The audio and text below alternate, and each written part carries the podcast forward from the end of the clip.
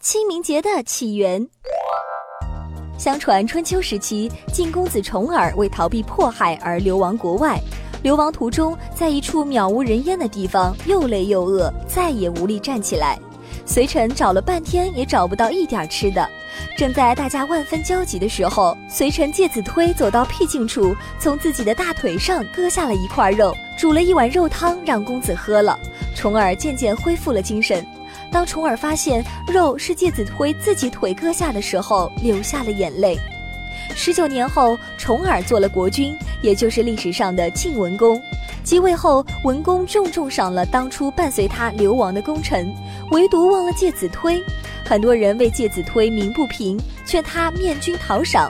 然而，介子推最鄙视那些争功讨赏的人了。他打好行装，悄悄地到绵山隐居去了。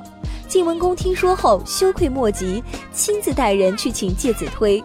然而他早已离家去了绵山，绵山山高路险，树木茂密，找寻人谈何容易？有人献计从三面火烧绵山，逼出介子推。